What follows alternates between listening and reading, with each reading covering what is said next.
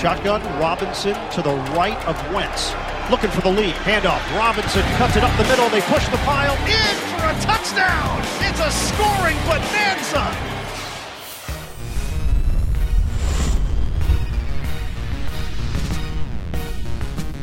19 total points on Thursday night between the Commanders and the Bears. I think that was fewer than we had last week between the Colts and the Broncos. Meanwhile, I was watching West Virginia and Baylor with 83 total points. Peter King, there has to be a happy medium somewhere between Big 12 football and modern day NFL football, which has set the offensive game back to the early 70s, man. When I first discovered the sport in 1413 was a barn burner. We can't even get 1413 anymore. Good morning. How are you?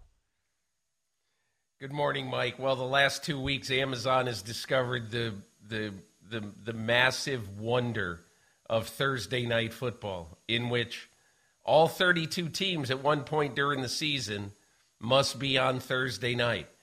And Amazon had some treats early on because they wanted to get off to a fast start. And the NFL wanted to help Amazon get off to a fast start. Thus, obviously, uh, Kansas City against the Chargers, you know, to open it up, and and you know, obviously a couple of other good games. But I think the most important thing to realize about this is that, look, you can't tell in in in May when you put the schedule out who's going to have the best offense, who's going to have the best whatever. But you did know that whenever you put the Chicago Bears on, it's a recipe for Sominex. And, you know, quite honestly, quite honestly, you know, they go against the Patriots on Monday Night Football. And for a long time, Mike, you know, Howard Katz and his scheduling team has understood you want to put the absolute dregs of the league on early. You know, because uh, you don't want to have a 1 in 13 team on in the middle of December. So, you know, that is some of what we're seeing right now. You know, it's great for Amazon and for the Thursday night package to have some really good matchups, and it did, but you can't have all good matchups just simply because you've got to put every team on. And this is the reality, Peter, I mentioned from time to time. Anytime you take a game out of the cluster of contests that we see on Sunday afternoon, there's a chance that when that game stands alone, it falls flat.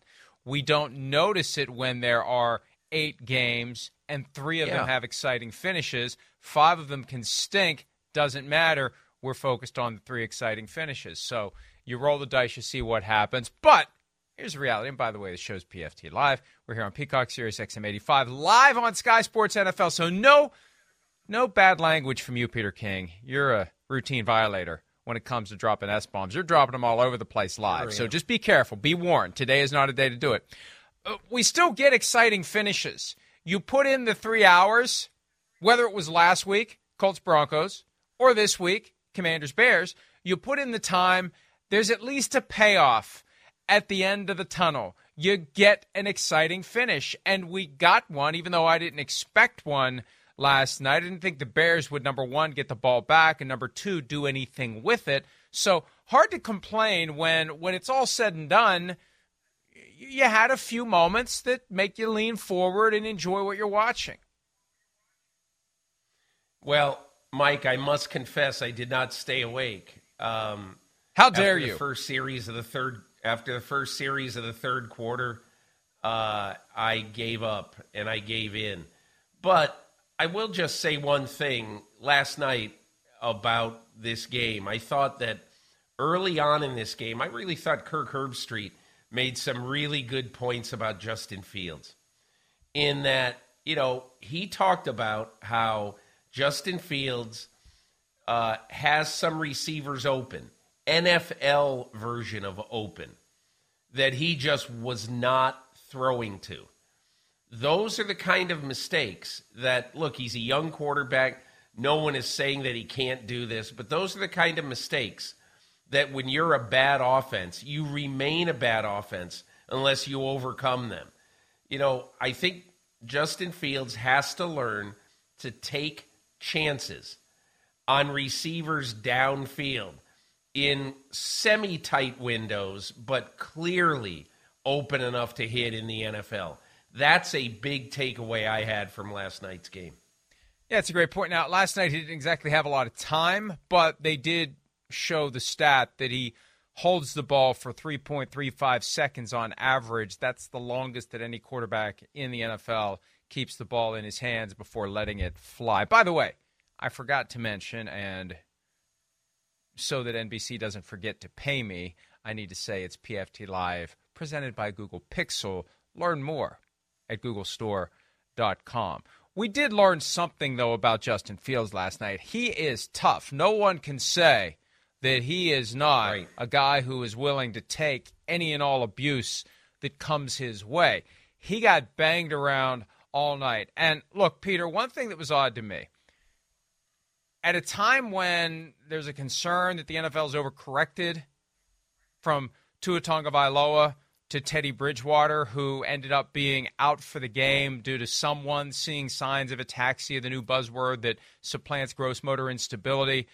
Justin Fields struggled to get up multiple times. And I know it may not have been a concussion and it was ribs or shoulder or whatever, but he was struggling so much to not even hear any conversation. At one point in the second half, they did have the obligatory shot of the sideline unaffiliated neurotrauma consultant watching video to make sure that Fields was okay. It never was brought up that maybe he was a little foggy because he got rocked at the goal line at one point early in the game. Here it is here. That's yeah, actually third quarter. He got rocked. I mean, you could hear it. it was one of those where they got the mics on the field and it was it was a pop and I, I don't know. Is he feeling effects of that? I just don't know. But he was struggling so many times to get up. At a time when we're now sensitive to that, I was just surprised there was no conversation about the possibility that this is why he was on the ground for so long. Um, Mike, I'm going to say I'm going to answer that in one second, but I do want to just say one thing about last night. Okay, let's let's be very honest you know, bears basically are brown and black. Am I right? Bears are brown and black. And the Chicago Bears have orange helmets, orange socks, orange shirts. Bears are not orange. I just wanted to make that point. And and uh, I don't know if anybody else noticed that, you know, it, it, crowing about these helmets last night. Anyway, Justin Fields and how much he was hit last night. I think you're right.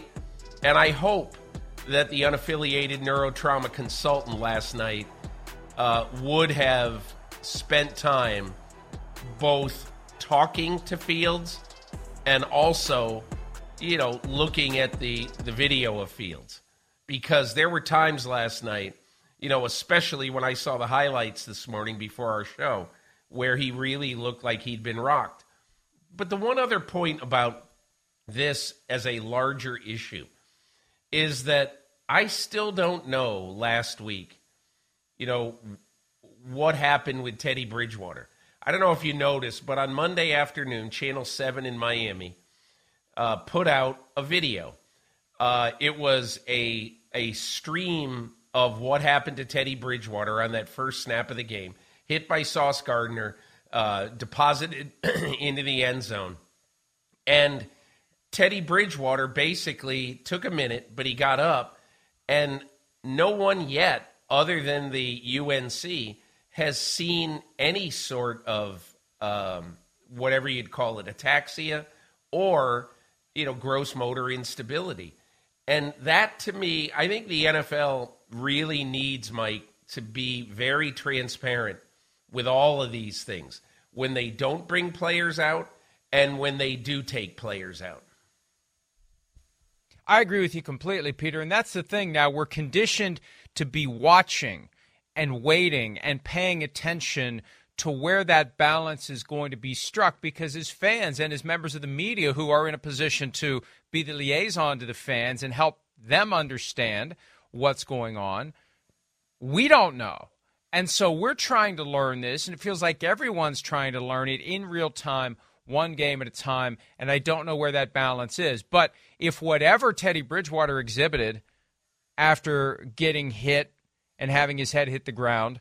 The first snap from scrimmage, I believe it was, on Sunday between the Dolphins and the Jets. If that's enough to get him shut down for the whole game, where does Justin Fields land on that spectrum? And was he checked on the sideline? And I don't think he ever went into the blue tent. If he did, it was never mentioned during the broadcast. That's the one moment, that's all we got to suggest that maybe something was amiss. The C word was never used at any point. I'm not being critical here. I'm just saying we're all trying to figure out where this balance is. And is the NFL overreacting, underreacting, reacting properly? It's now on our radar screen. So we have to factor that into how we watch the game. And look, did I want Justin Fields to be out and Trevor Siemian to be in? No. I just want to be sure the guy's okay at a time when we are appropriately sensitive to the overall health and welfare of the guys who are getting hit repeatedly. And that's the bottom line. He was getting hit repeatedly last night. It can't have always been his ribs. It can't have always been his shoulder. You see his helmet get hit multiple times, whether he's diving into the end zone or he's in the pocket trying to throw a pass. And I do respect the fact that he just kept going. And Peter, I thought he was going to run in a potential game winning touchdown in the fourth quarter. I mean, he was showing no signs of it. Not that we always see signs of it if a guy does have a head injury. But when the Bears got the ball back after the missed field goal, and I, because I thought if they get the ball back, it's not going to matter. Well, they're not going to do anything with it. They can't do anything against this defense. But boy, when when Fields decides there to take off, and I'm thinking, oh, maybe you should break out to the sideline. That's not the play, so never mind. I think it's it's coming. It's coming. Patience is a virtue. I just rarely exhibit that specific virtue. Here's the play, first and 10 from the 46. He breaks to the left, and I thought he'd just try to get a first down and maybe get out of bounds, and he cuts it inside. And I thought, uh oh, the clock's ticking here. They got no timeouts. But it doesn't matter if he makes it all the way inside the 10 and gets out of bounds. That was spectacular, and that set up this opportunity for the Bears to win the game. The only problem is they couldn't get into the end zone once they got into that tight territory. But that's what that's what put us in a position to have an exciting finish. And th- there was a controversial moment. There's a lot of things we can talk about. You know, for as bad of a game it was, there's a lot we can talk about. And Peter, I don't know what you thought of this one when you saw the highlight today. Third and goal, Dante Pettis. Kirk Herbstreit was very dismissive of the possibility of pass interference. He said, I see two guys fighting for the ball. Yeah, I do too. And I see one mugging the other one before the ball gets there with his arm tied up and pulling him down to the ground before the ball's there. I know that at certain moments of the game, the officials stick the flag deeper into their pockets, but come on, man. He's impeding with the guy's opportunity to catch the ball. That was definitely pass interference, Mike. There's no question about it. And the fact that they didn't call pass interference there, who knows if the, the Bears would have been able to get that last yard. But they wouldn't have. You've got to call Yeah. Yeah, you've got to call this game fair and square. That was a penalty that was not called and look, it could have made a difference in the outcome of the game. Uh, probably would have made a difference in the outcome of the game. But I, I, mean, when I watched that this morning, I just said that's that's a miss. That's an absolute miss. Oh, the crowd definitely thought it was a miss because they were chanting that one word, two syllable phrase that uh, we always love to hear in the background on TV. That can't be bleeped on live TV, but they were not happy. And then there was the fourth and goal play, which was like razor thin, almost a touchdown, where Darnell Mooney has the ball.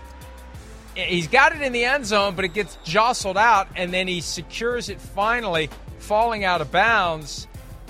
And it's just short. This is where replay review can be very effective because it's obvious when he does finally have possession, none of the ball is touching any of the goal line. That's how close these games can be at some point. And, you know, that may be the difference between the Bears or the Commanders maybe making a late playoff run, winning or losing that game. And it's a shame. As hard as Justin Fields played last night, all the abuse he took physically to have it come down to that, I really felt for him. I was not just because I picked the Bears and Simms picked the Commanders. I really felt for Justin Fields, and I was hoping the Bears would pull that one out. And that's just how close it can be sometimes. Mike, I doubt sincerely that's going to be the difference between either of these teams making a late playoff run. However, you want every game to be adjudicated fairly. That play on the goal line was how close these two teams are. Uh, because, look, whoever won this game last night, no one was going to be surprised because they're both steeped in mediocrity. But you do want the right team to win. You do want the team to win that deserves to win, and the team that should lose uh, should lose. But it was so close last night that that play at the goal line I thought was was you know the right call was made. But you know, the interference non call in the end zone, you know, on Dante Pettis was just, that was brutal. It was just, it was incorrect. I don't know how the back judge on that play is not going to get a downgrade from the NFL when the grades come out on Tuesday. And again, we don't know that the Bears would have scored, but first and goal from the one with enough time to run a few plays. And and I know when you don't have any timeouts and you're in that goal to go situation, you don't want to get tackled in bounds. But it would have been nice to see Justin Fields try to make something happen with his legs. And I didn't notice a lot of designed runs last night. I saw Richard Sherman tweet about this. Have some designed runs with a guy like Justin Fields. It can't all be, well, just run it when you don't have anybody open. How much more effective could it be if they drew up some plays where maybe you spring Justin Fields and let him do his thing because he is phenomenally talented when it comes to running with the football. And it can't always be something that happens in a scramble type of a situation. If he's that effective when it's just him running around making guys miss, how much better could it be if they design the blocking and the flow of the play to give him an opportunity to burst through an opening, get to the second level, and then start making guys miss. So I, am surprised that we don't see more of that because he is a very potent weapon when he decides to run the football, Peter. Mike, more and more in the NFL, I think you're seeing offensive coaches get wise to the fact that not only on broken plays, but on design plays, can your quarterback be a great asset in the running game? It isn't only Lamar Jackson, you know, who most weeks leads his team in rushing. But last night it was Justin Fields all on compromised plays. He led the entire game in rushing. Eh, eh, you know, he had more rushing yards than all the backs in the game. And and look, we're going to see a great game this weekend, Kansas City and Buffalo. In the four games that Josh Allen has played against Kansas City in his career, He's been the leading rusher for the Bills in every game. So I think that more and more we're seeing it's kind of the anti Brady Manning thing.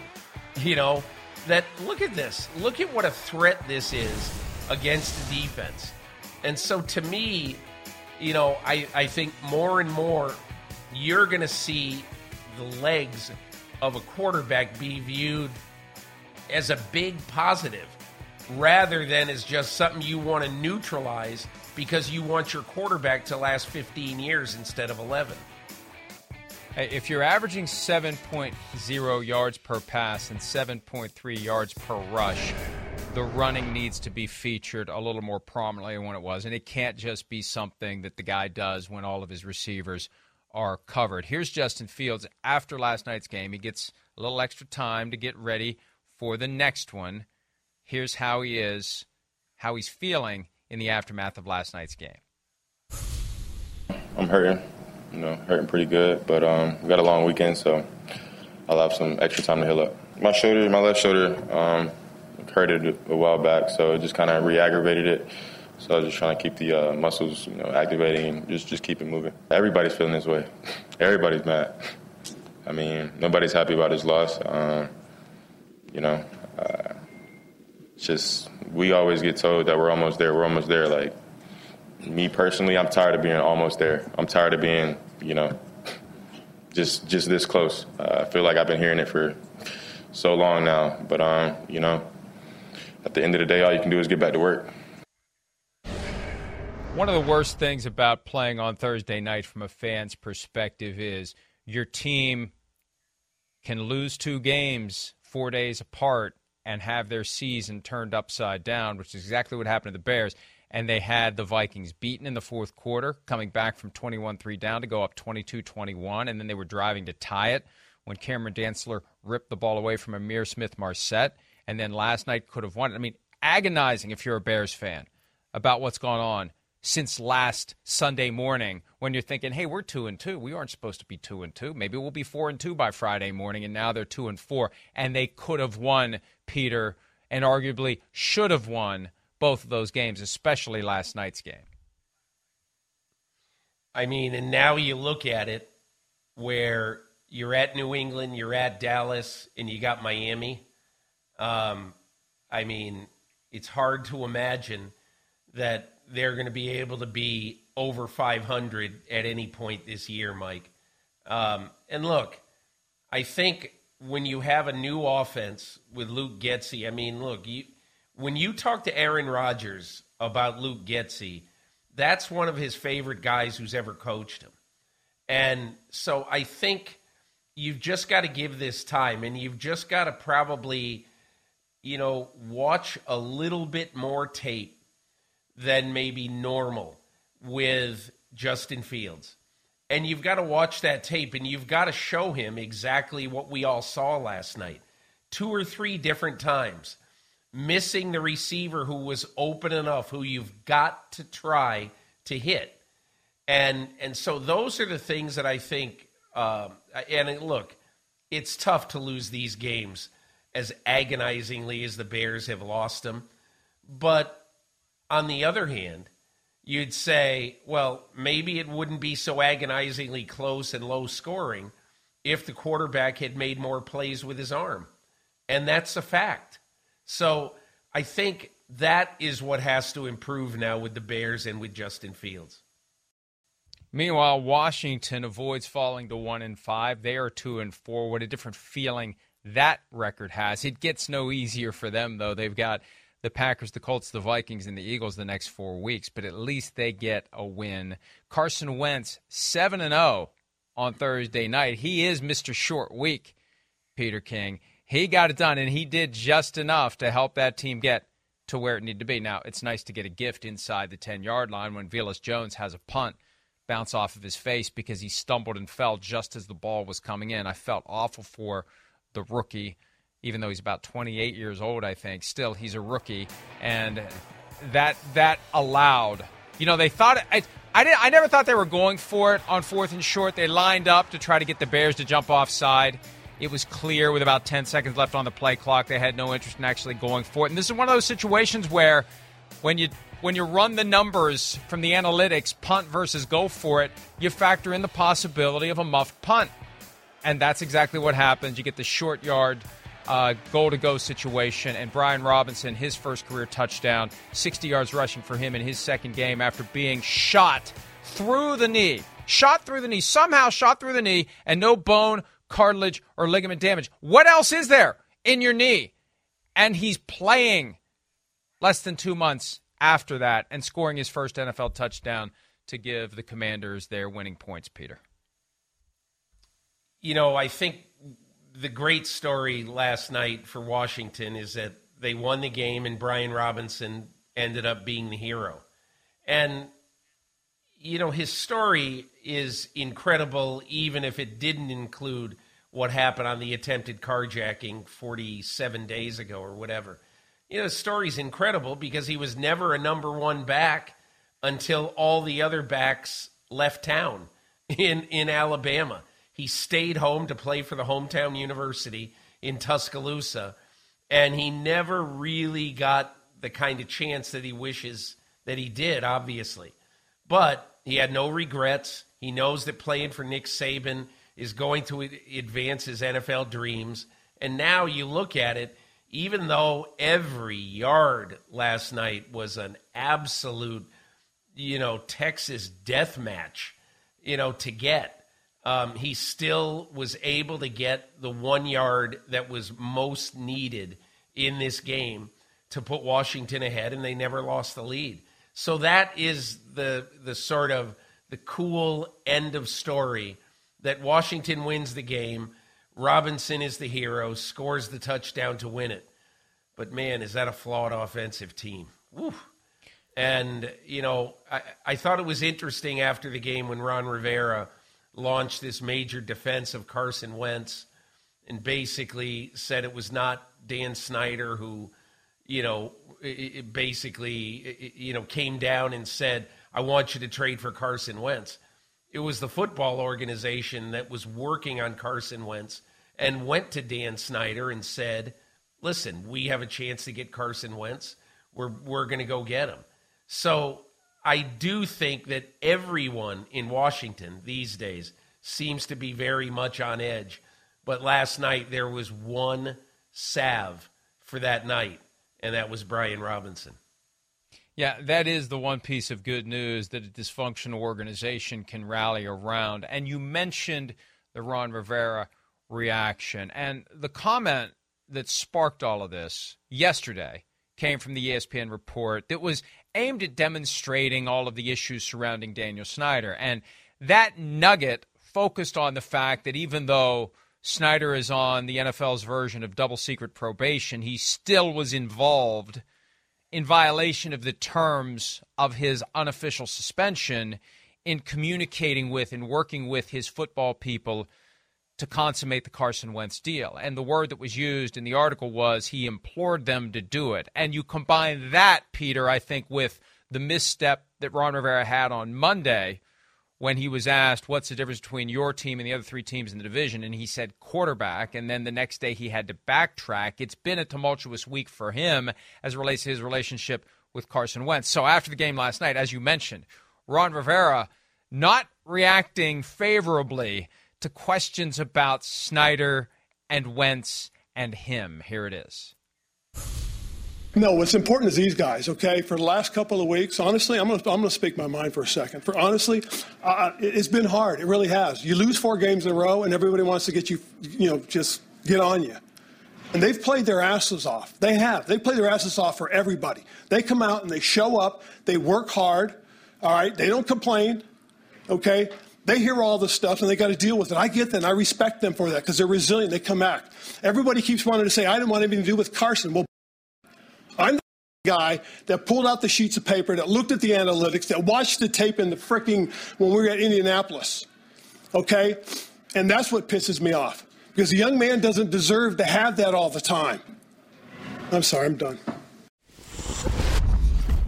And that was Ron Rivera's post-game press conference. You rarely see a coach nowadays launch into that kind of a tirade. In fact, I can't really remember it since Dennis Green's They Are Who We Thought They Were 16 years ago, even dropping the BS bomb on everyone. Now, there's a video out there from years ago where Jerry Burns, then the Vikings coach, probably uses 40 F words in a post game press conference, which is just magical when you consider today that doesn't happen. But Ron Rivera had had enough. And hey, look, he's back in Chicago, Peter. It's where he played.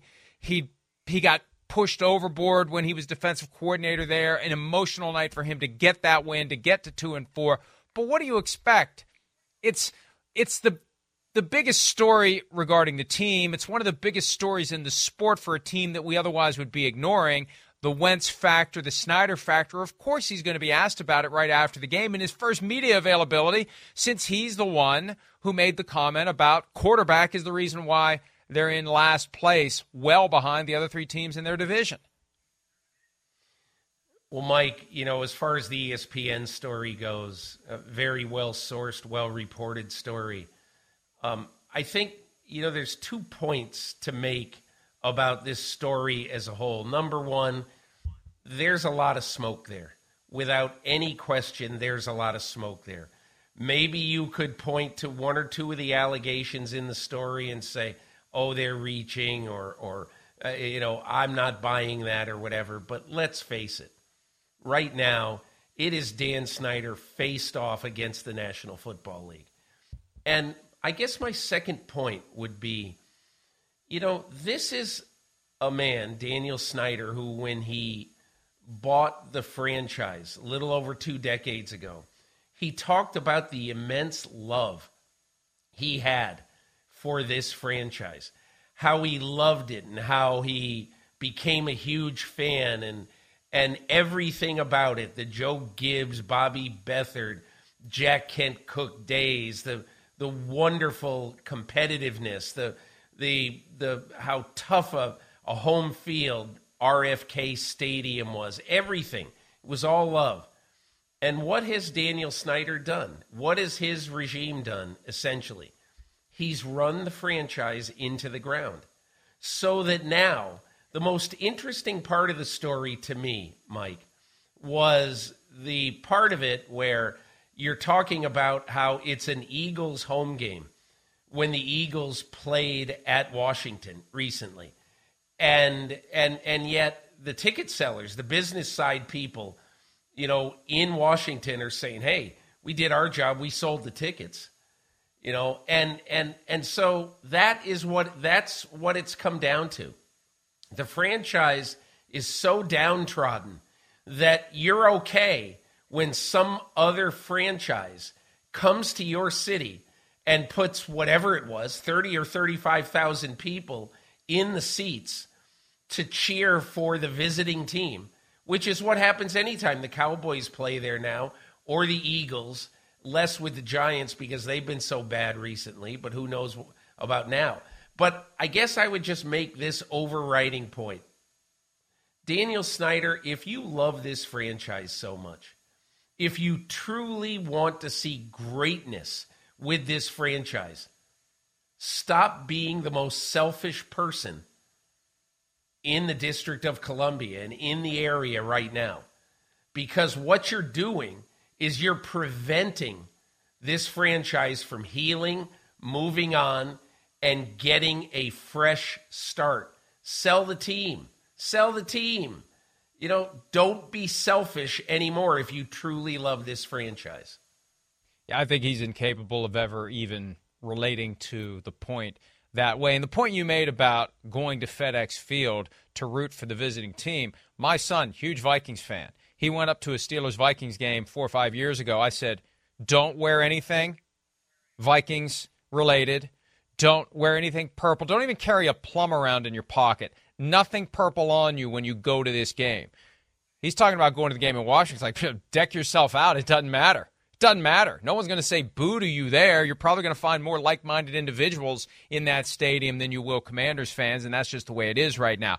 The big news out of that story from yesterday was at the very top. You know, a lot of times, Peter, in these 10,000 word articles that I really don't think anybody reads all the way through, but they act like they do, was the idea that Snyder is carrying around dirt on other owners and on right. Commissioner Roger Goodell that is his leverage against being pushed out. And I've been saying more speculative than than based on anything real, but it's kind of informed, educated.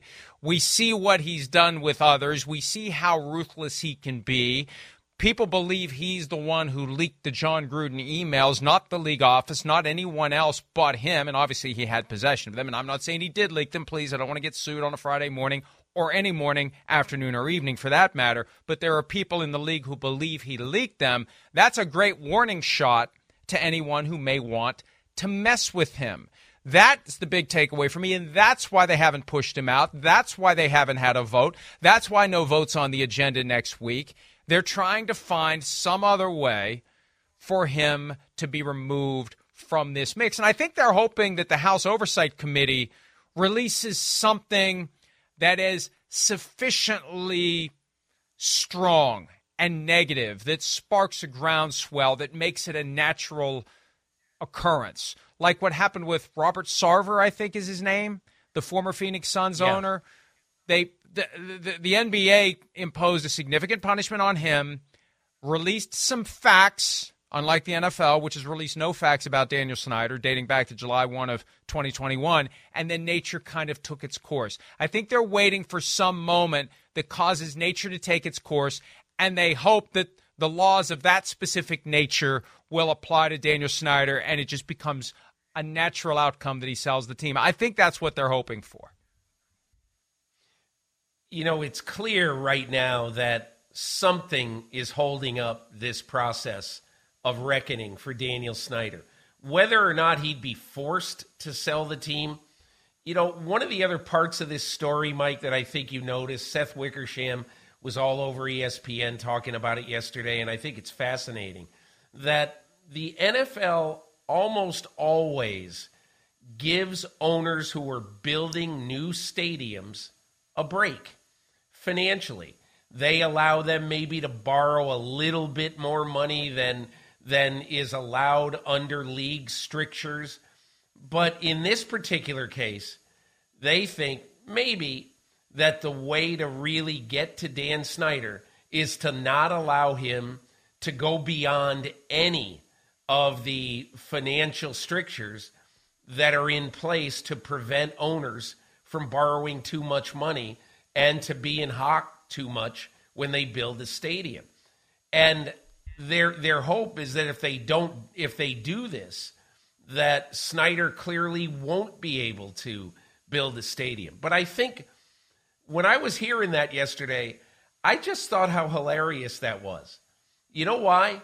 No entity in the greater Washington area is going to give Daniel Snyder any sort of break, you know, in building a stadium in their municipalities, in their states, in their districts for a very simple reason.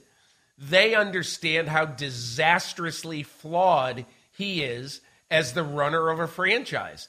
So it isn't like, for instance, if you know, if if the if the Green Bay Packers suddenly had to build a new stadium tomorrow, you know, if Lambeau Field was, you know, was you know disintegrating. You know how many places in Wisconsin would step up and say, "Oh, we'll give you this break, we'll give you that break, we'll get whatever. Just come here." You know, they they'd prostrate them prostrate themselves to you know to to basically say, "You do whatever you want. We just want the Packers here." And and it, there's almost like right now uh, the Washington franchise has a repellent around it, and and that's why I think this is going to be so difficult. They keep saying that they need a new stadium. FedEx Field stinks. I get it because FedEx Field does stink. But whatever the deal is, you know, who is going to help Daniel Snyder now build a stadium? So they're hoping that the combination of the fact that nobody wants Snyder's stadium and that he's not going to get any financial help from the league, that maybe that pushes him over the top. In Green Bay, all you got to do is pass the hat. Give give everyone a piece of paper that says you're a yeah, part owner of yeah. the team, even if you're not, and you get all the money that you need. In Washington, you're right. That's never going to happen. I, I'm far more dubious than you are, though, about the idea that the NFL isn't going to help Snyder I think it, as you said, it doesn't matter if the NFL helps him or not because nobody else is going to help him. But it wasn't that long ago that the NFL relaxed its its loan cap for Snyder so he could buy out his three limited partners who couldn't wait to get out from well, what has happened since his then? control. Well, but Peter, that was all at the same time.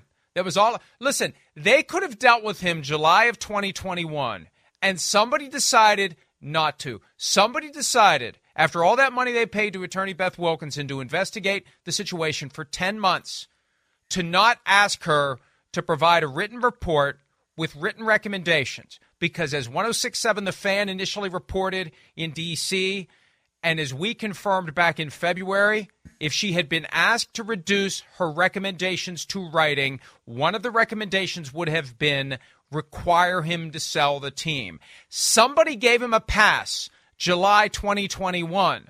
So, in my mind, something has to change between then, which wasn't all that long ago, and now to get the league in the mood to do something. And there's been reporting that some owners are starting to get there, but until 24 do, you can't go after him. And you have to be ready for him to fight you in every court that he could possibly muster a colorable legal claim, and you've got to be ready for him to pull the pin on his dirt grenade if he has one. Everything he has about anyone that he can take down with him. And I don't know that they're ready for that. So that's why I think they're looking for some other natural, organic way that he decides I'm going to sell. And maybe it is I can't find anybody to sell me land. I can't find it. Now he does have some land purchased there or something like that. You hear different stories about where it all stands, but I can't muster the governmental assistance that others would easily get. So that's what's going to cause me to sell the team. But I don't know where the end game is here. And I don't think the league knows where it is because they don't want to force the end game because that's when he becomes dangerous. Backed into a corner, lashes out, drops the dirt that he has on others, whether it's real, whether it's imagined, or somewhere in between. Nobody wants to mess with that. And and so we're kind of at this weird impasse where the situation continues. And is it sustainable? I don't know. They've managed to sustain it for well over a year. Mike, you know what I was thinking of yesterday reading this story?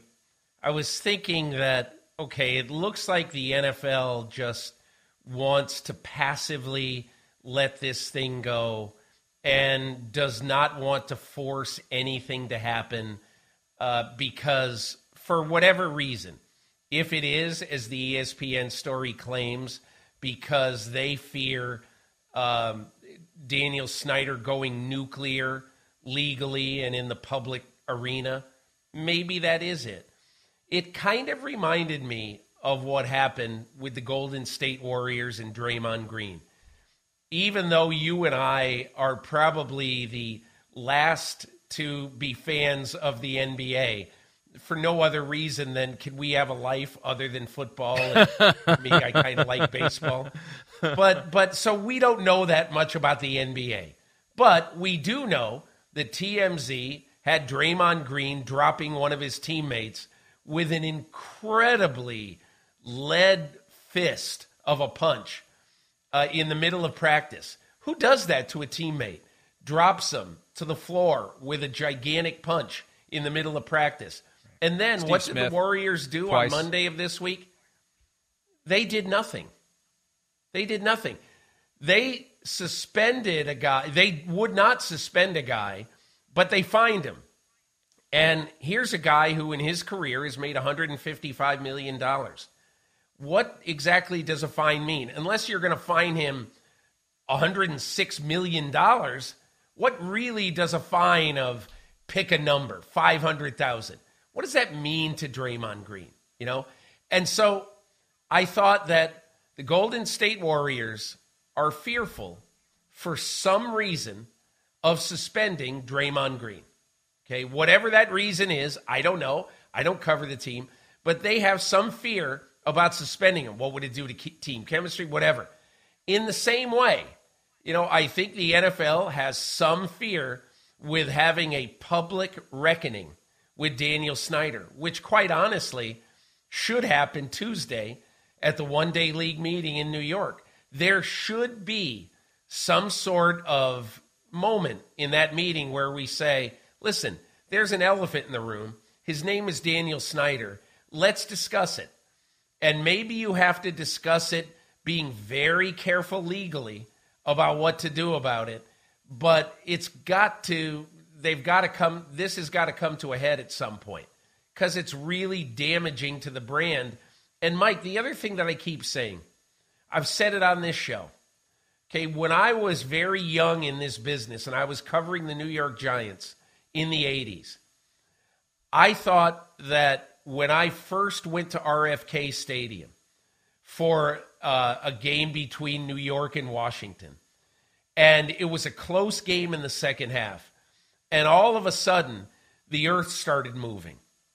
And the press box that I started going up and down, I'm talking about six or eight inches that you if you were walking in the press box you had to hold on you know and and and so i'll never forget thinking man this is a big big deal. These games are gigantic. These games are the pinnacle of this sport. And now what has happened in the intervening 35 years? I'll tell you what has happened. An owner bought the team. He ran the franchise into the ground and nobody nobody feels good about this franchise, not a soul.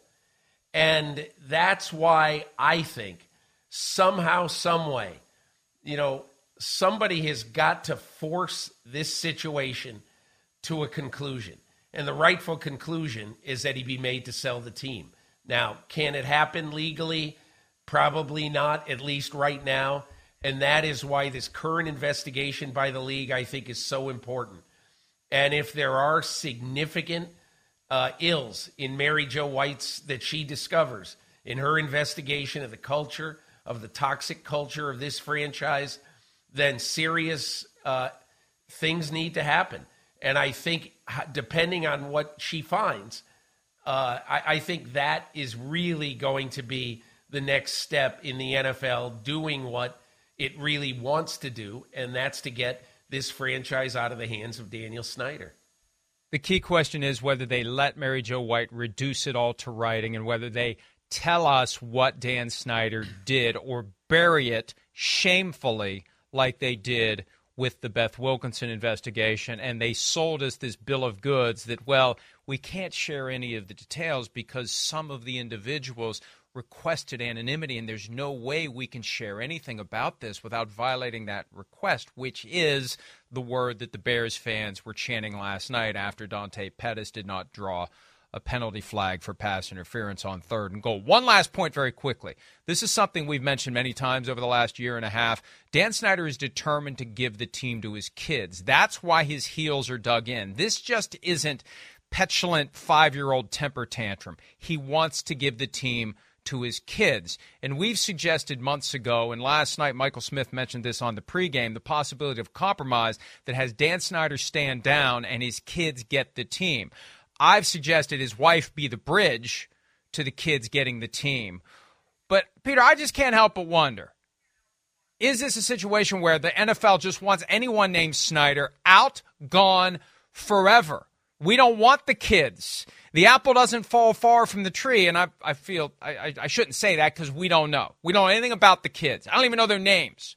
But I just feel like that ship has sailed. Maybe it would have been a possibility at some point, but I feel like right now the push against Snyder is a push against the entire Snyder family, and they don't want him involved directly or indirectly because if he's even indirectly in the building or in the vicinity of it, he's going to find a way to keep his imprint on the team. What prevents Daniel Snyder from every day having a conversation with his wife, with his kids, with whoever? What prevent nothing? Absolutely nothing. If I'm a fan of that team, that is that is a 1% improvement. That's all. That that doesn't that doesn't solve anything.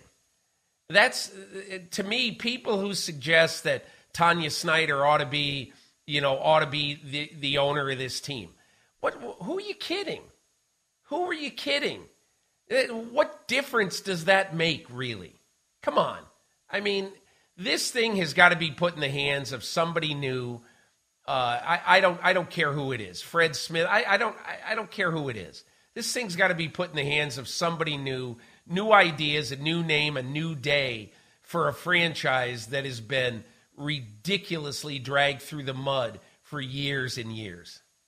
Let me give you one last thing before we break. It's a personal example and experience that shows how afraid the league is currently of Dan Snyder. Now, this happened back in May, Peter, but at the league meeting in May, the commissioner was asked about Dan Snyder's status, and he said, Dan Snyder is not involved in any way, shape, or form with the day to day operations of the team. I'm paraphrasing, but that's the strength of the statement that the commissioner made.